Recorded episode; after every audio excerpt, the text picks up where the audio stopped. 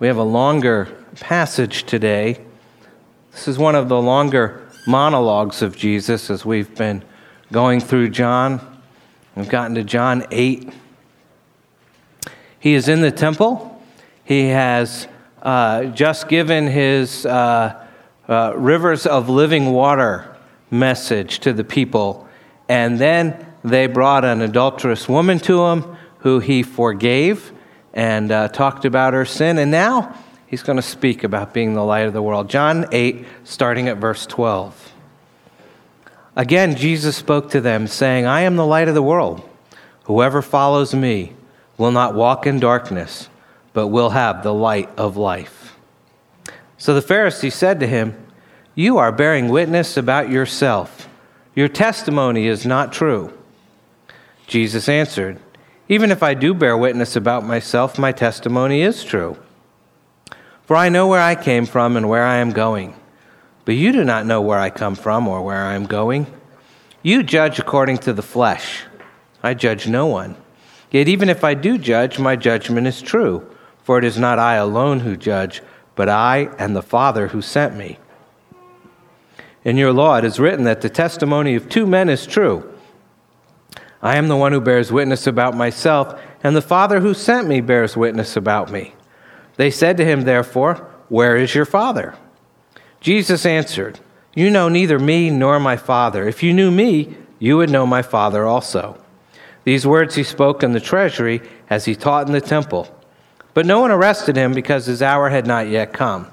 So he said to them again, I am going away, and you will seek me, and you will die in your sin. Where I am going, you cannot come.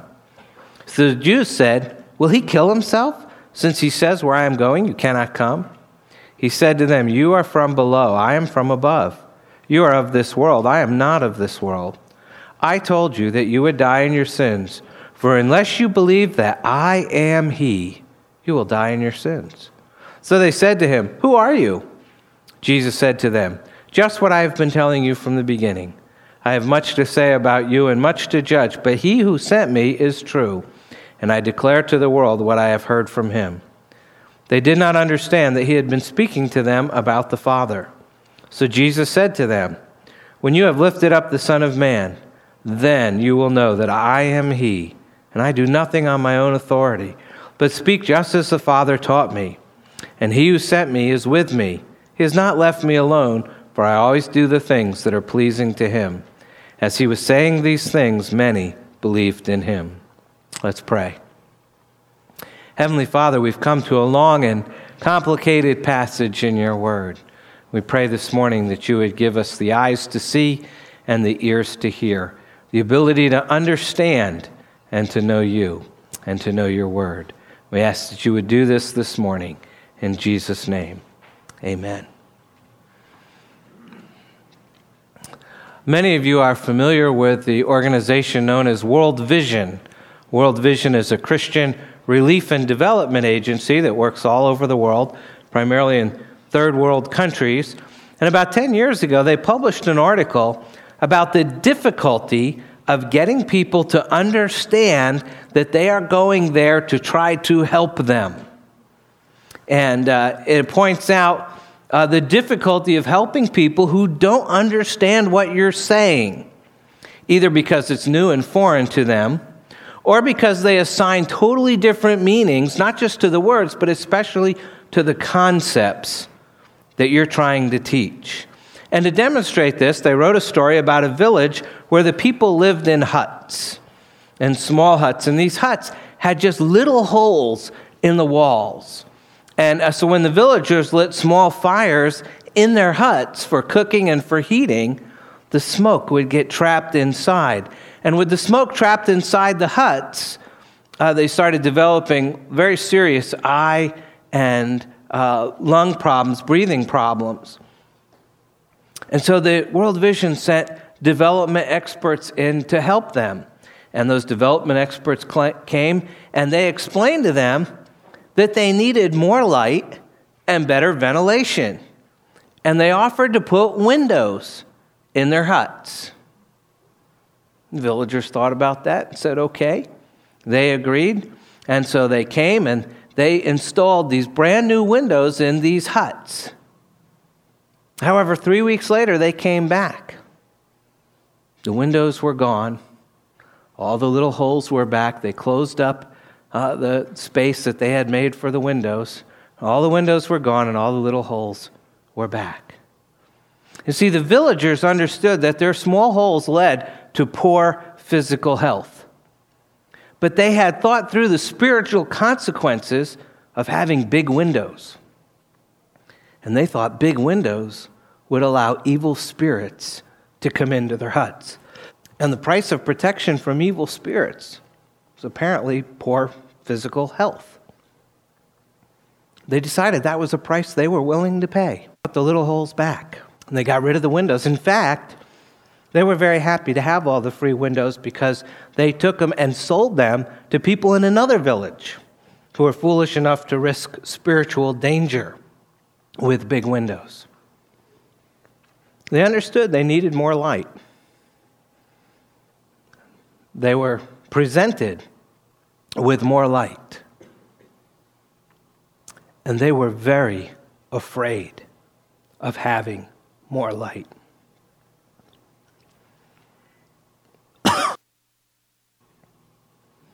we think of more light as a good thing, usually. I mean, we almost think of uh, light and windows as a positive. For the most part, we appreciate windows. But in many parts of the world, in many different contexts and unusual situations, having more light is seen as a bad thing. It's seen as a dangerous thing. Let me give you another example. When I first joined the Army, you had to go through basic training. Generally, basic training is not a lot of fun. It's not designed that way. In fact, uh, to some degree, you're training to be miserable and still function. And that's sort of the purpose behind it.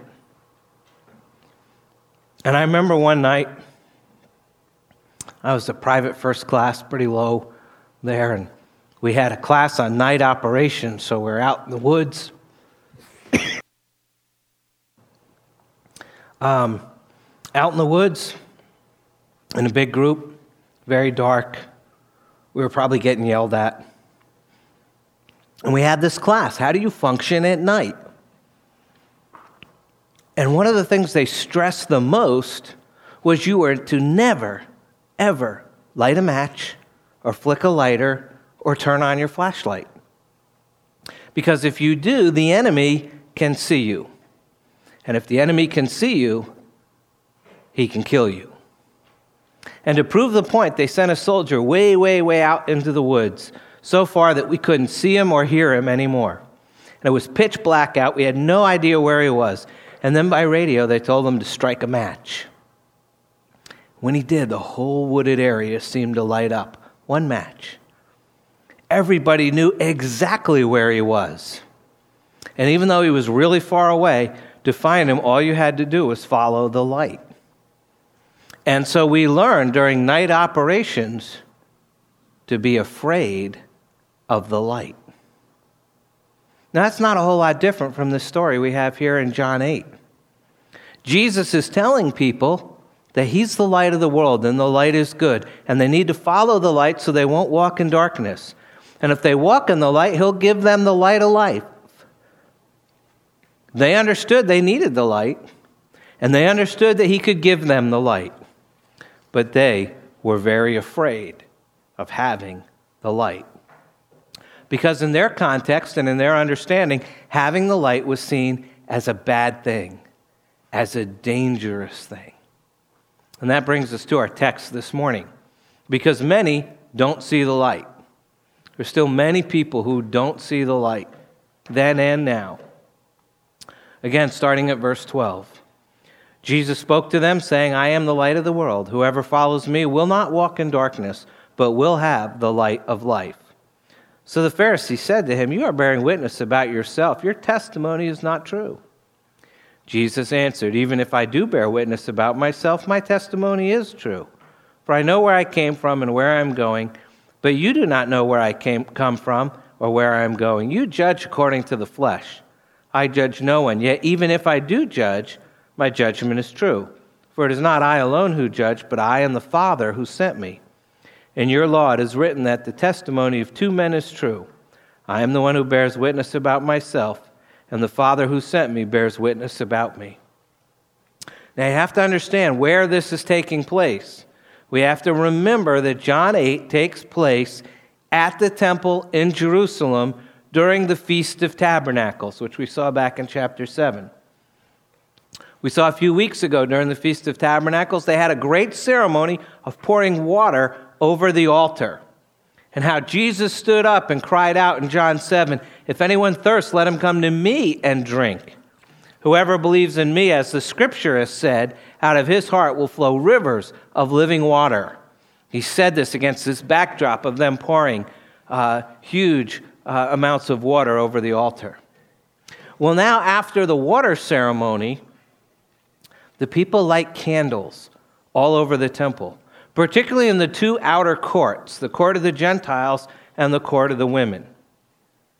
And they mentioned that being in the treasury, which was in the court of the women. Why the treasury was in the court of the women, I don't really know, but I'm sure there's a real reason for that. But both of these are open air courts, no roofs over them. And in the midst of all of these candles, hundreds and hundreds and hundreds, maybe even thousands of candles, they would light four huge, great uh, candelabras. Big, giant ones that they had to put a ladder up against to climb up, and they fill them with oil and light the wick. And the combined light of all these candles and the four large candelabras was so large and so bright that Josephus writes that its light reflected all over the city of Jerusalem. And they were lit to remind them that during the Exodus, when they spent 40 years in the wilderness, God led them by means of a great pillar of cloud and fire and light. And when the pillar of light moved, the people followed it. And then they go through the festival, they light all the candles, and now the festival ends, it's over, and they extinguish the great lights and they extinguish all the candles, and everything gets dark and it's hard to see. It makes for a stunning contrast. They did it very quickly, and all of a sudden you were in this thick darkness after the feast. And it is at that time that Jesus speaks the words we read in verse 12 I am the light of the world. Whoever follows me will not walk in darkness, but will have the light of life. And in the midst of such a powerful ritual, Jesus' declaration came with dramatic force. If one is in the wilderness, then following the light in this glorious pillar of cloud and fire is the right thing to do. Now, Jesus is telling them and us that if one is in the darkness, then following Jesus, the true light, is the right thing to do.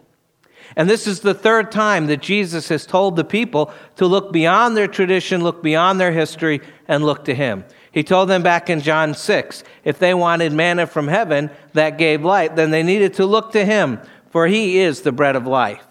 And then he told them in John 7 if they wanted the water that sustains life, then they need to look to him, for he provides rivers of living water.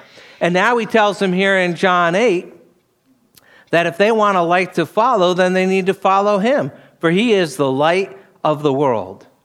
And this verse is strategically placed by the Apostle John, for it not only rounds out Jesus' claims in connection with the Feast of Tabernacles, but it prepares the way for chapter 9, where the working out of Jesus' claim to be the light is demonstrated in a miracle where a blind man is made to see, while those who claim to see remain blind to the light. And of course, here in John, it's the Pharisees who remain blind to the light due to their unbelief. Rather than listen to what Jesus has just claimed, rather than make a decision to follow Christ, the Pharisees try to avoid the issue by catching Jesus with a technicality. Just as a sly a courtroom lawyer can get a criminal off the hook by using a technicality in the law. So the Pharisees are trying to use a technicality to get themselves off the hook and to trip up Jesus in the process. You see, they challenge his testimony according to the rules of evidence. Notice they're not challenging what he said, they're challenging his right to say it. Jesus answers them patiently. First, he tells them they're not qualified to judge because they judge by human standards. He says, You judge according to the flesh. You're not judging by God's standards. And second, he shows them that his testimony is valid even according to their rules. And he reminds them that what he said is right and true, and it's backed up by the Father in heaven. So they better listen and stop playing games. And I thought about that, and I thought, how many times do we try to get off the hook by using a technicality? How many times have we faced a decision where we knew the right thing to do? It was clear from God's word what we should do, but we didn't want to do it, so we rationalized our decision. We came up with a technicality so we don't have to do that. Well, that's not really applying to me. That was written a long time ago and applied to this group over here, and none, you know, and it just kind of gets old. And just like the Pharisees, we come up with petty reasons for justifying our disobedience in an attempt to soothe our guilty consciences. We allow conflicts to enter our weekly schedule, and then we use those conflicts as an excuse to not come serve the church. Oh, I can't do that. I already promised I'd, you know. Even though when we agreed to that, we knew it would create a conflict. And we use those conflicts not to fellowship with other believers. We use those conflicts not to come worship the Lord. And while the excuses seem to satisfy those around us, don't be fooled. God knows the heart. God isn't fooled by our excuses, but God is patient with us. And through His Word, He answers all of our challenges. He points us to His standards, to His testimony, to His truth, reminds us that we need to listen to what He says. Stop playing games with our Christianity. Now, here in John 8, the Pharisees are not listening. They were not listening to Jesus because many don't know the light. Many don't know the light. We saw many didn't see the light, and now many don't know the light. Starting at verse 19. They said to him, therefore, Where is your Father? Jesus answered, You know neither me nor my Father. If you knew me, you would know my Father also. These words he spoke in the treasury as he taught in the temple, but no one arrested him because his hour had not yet come. So he said to them again, I am going away, and you will seek me, and you will die in your sin.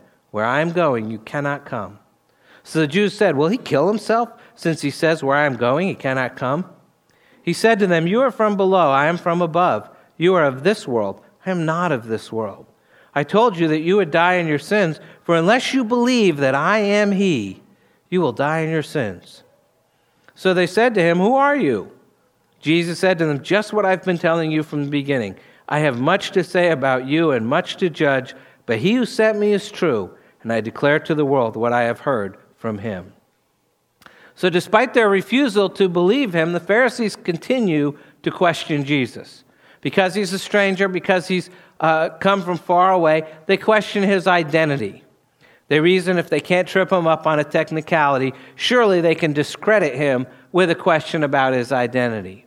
Perhaps uh, they're mocking uh, that he was Joseph's son, and yet they knew uh, that Mary was pregnant before Joseph and Mary got married. We don't know, it doesn't say. But it's surely a possibility. It's something mean you would say to someone in that situation. And they're trying to discredit him so the people can see he has no standing to make the claims that he's making. So they ask him, verse 19, Where is your father? You've just said, I and my Father, uh, I'm a witness, my Father's witness. I only do what the Father tells me to do. And uh, so they say, Where's your Father? And again, Jesus answers them by telling them they don't know the Father because they don't know Him.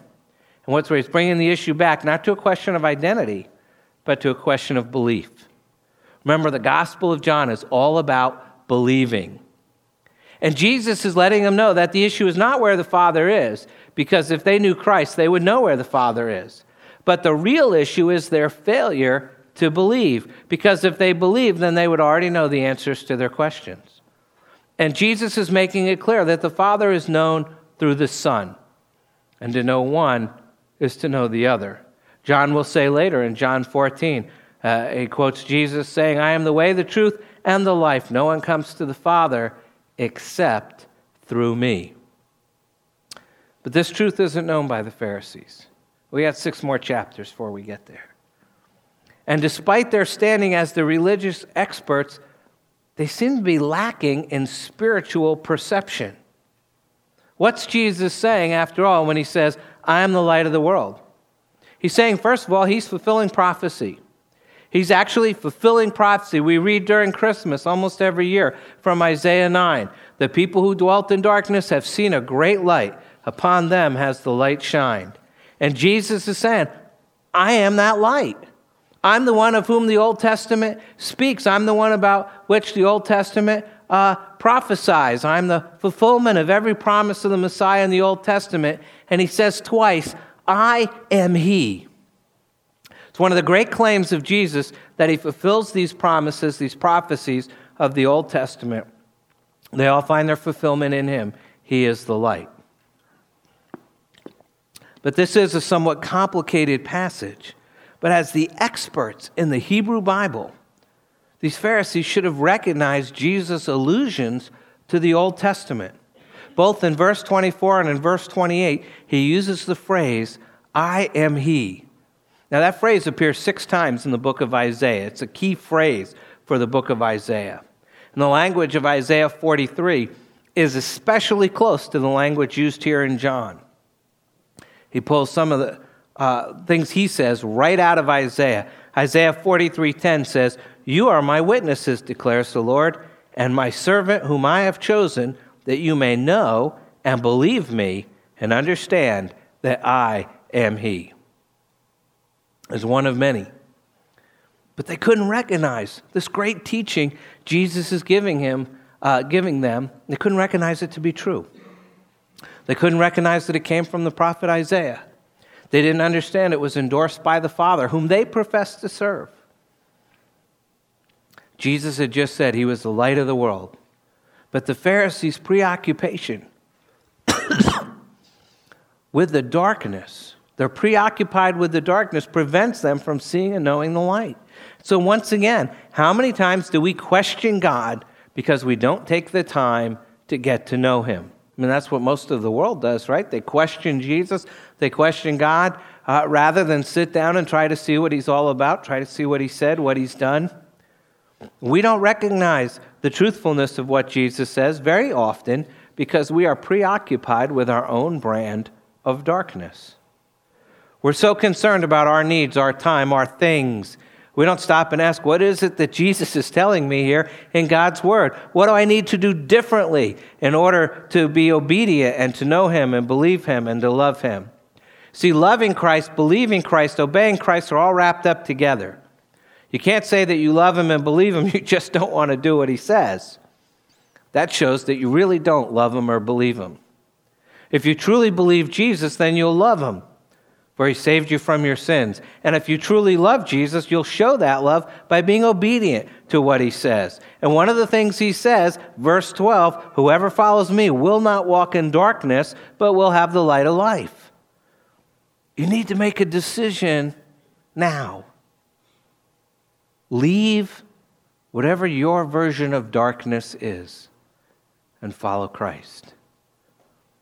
But we see that's a decision the Pharisees refuse to make because they don't understand the light. Many don't understand the light. That's the last blank there.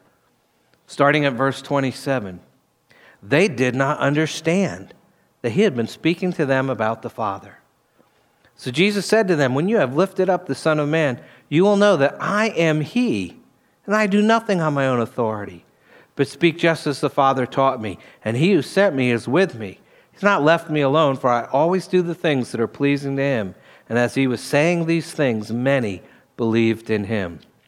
We start off here in verse 27, which tells us they didn't understand what Jesus is trying to teach them. So he goes on to tell them the time is coming when there's going to be no more excuses for not understanding. See, the Pharisees' failure to understand came because of a willful refusal to understand, not because they were simply unable to. They didn't want to understand, they didn't want to believe.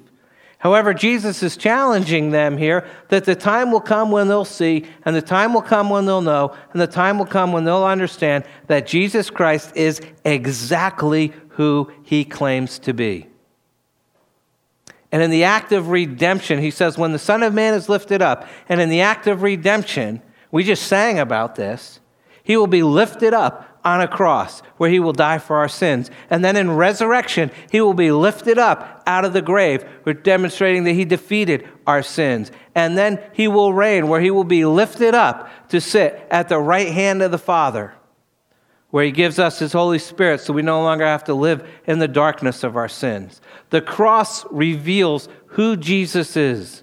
That's where he'll be lifted up. And that's when we will surely see, know, and understand the truth that he is the light of the world. King David wrote all the way back in Psalm 27 The Lord is my light and my salvation. Whom shall I fear? The Lord is the stronghold of my life. Of whom shall I be afraid? I think that's what Jesus wants us to say. When the lights go out and everything goes dark, and he shouts out, I am the light of the world. Whoever follows me will never walk in darkness, but have the light of life. He wants us to say, The Lord is my light and my salvation. He wants us to walk in the light, to live in Him, not to live away from Him, not to live uh, far from Him in the darkness of a world which refuses to see, know, or understand Him. Apostle John wrote, 1 John uh, 1 5, This is the message we have heard from Him proclaimed to you, that God is light, and in Him is no darkness at all. Jesus came to bring light in the midst of darkness light for our daily decisions, light for our deepest fears, light for our routine, everyday, ordinary aspects of life. Just as the sun above gives light for our world, God's Son, Jesus Christ, gives light for our hearts. Now, if we somehow were able to refuse the light from the sun, very quickly we would have a cold, lifeless planet. But if you refuse the light from God's Son, then you'll be left with a cold, lifeless heart. And that's not the will of God for his people. Apostle Paul writes 2 Corinthians 4, verses 5 and 6 For what we proclaim is not ourselves, but Jesus Christ is Lord, with ourselves as your servants for Jesus' sake. For God, who said, Let light shine out of the darkness, has shown in our hearts to give the light of the knowledge of the glory of God in the face of Jesus Christ. And even though the Pharisees, the people who are supposed to understand didn't get it. Apparently, the common people at the Feast of the Tabernacle, standing out there in the darkness after the lights have been extinguished, did get it. Because our passage ends with these words, and as he was saying these things, many believed in him. The Apostle John has written all this down so that we'll get it too, so that we can hear the words of Christ and see the light and know the light and understand the light, fully believing that Jesus is the light of the world, so that the light shines in our hearts and through us to the world. The Apostle Paul says in Philippians 2 uh, 14 through 16, Do all things without grumbling or questioning, that you may be blameless and innocent, children of God, without blemish in the midst of a crooked and twisted generation, among whom you shine as lights in the world, holding fast to the word of life. Jesus himself said in Matthew 5 during the Beatitudes, the Sermon on the Mount, in the same way, let your light shine before others so they may see your good works and give glory to your Father who is in heaven. Now, I'm reminded of the story of a little boy went to church very faithfully every Sunday morning. His parents took him and they brought him in and they brought him to Sunday school. And this church had beautiful stained glass windows of all the apostles and all the biblical writers uh, in the stained glass windows.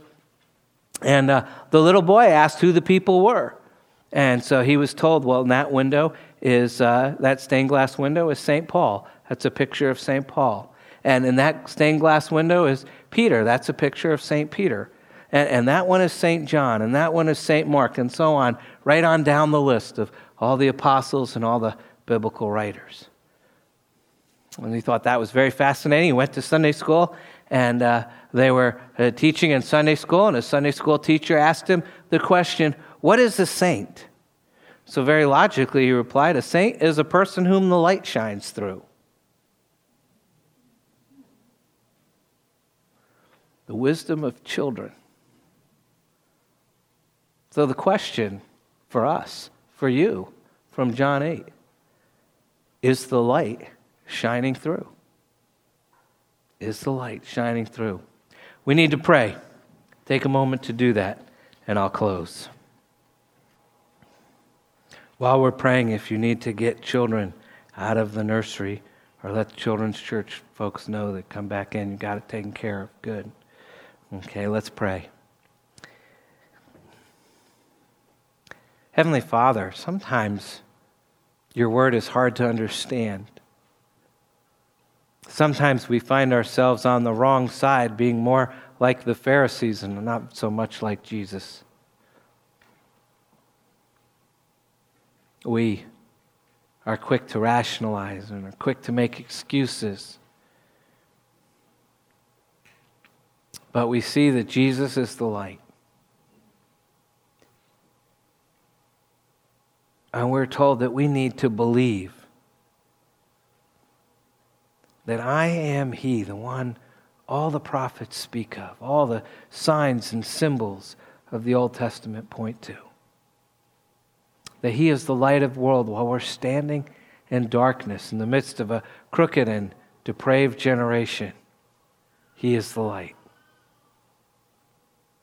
Father, there's a matter of faith before we can act. We have to believe before we can do. And so I ask this morning that you would enable us to believe, that you would enable us as we prepare to come forward to receive uh, communion, that we would come forward professing that Jesus is the light of the world, that he is the light for those of us who walk in darkness, that he gives us the light of life. Help us to believe to profess, to act upon that truth. Do that for us this morning. In Jesus' name, amen.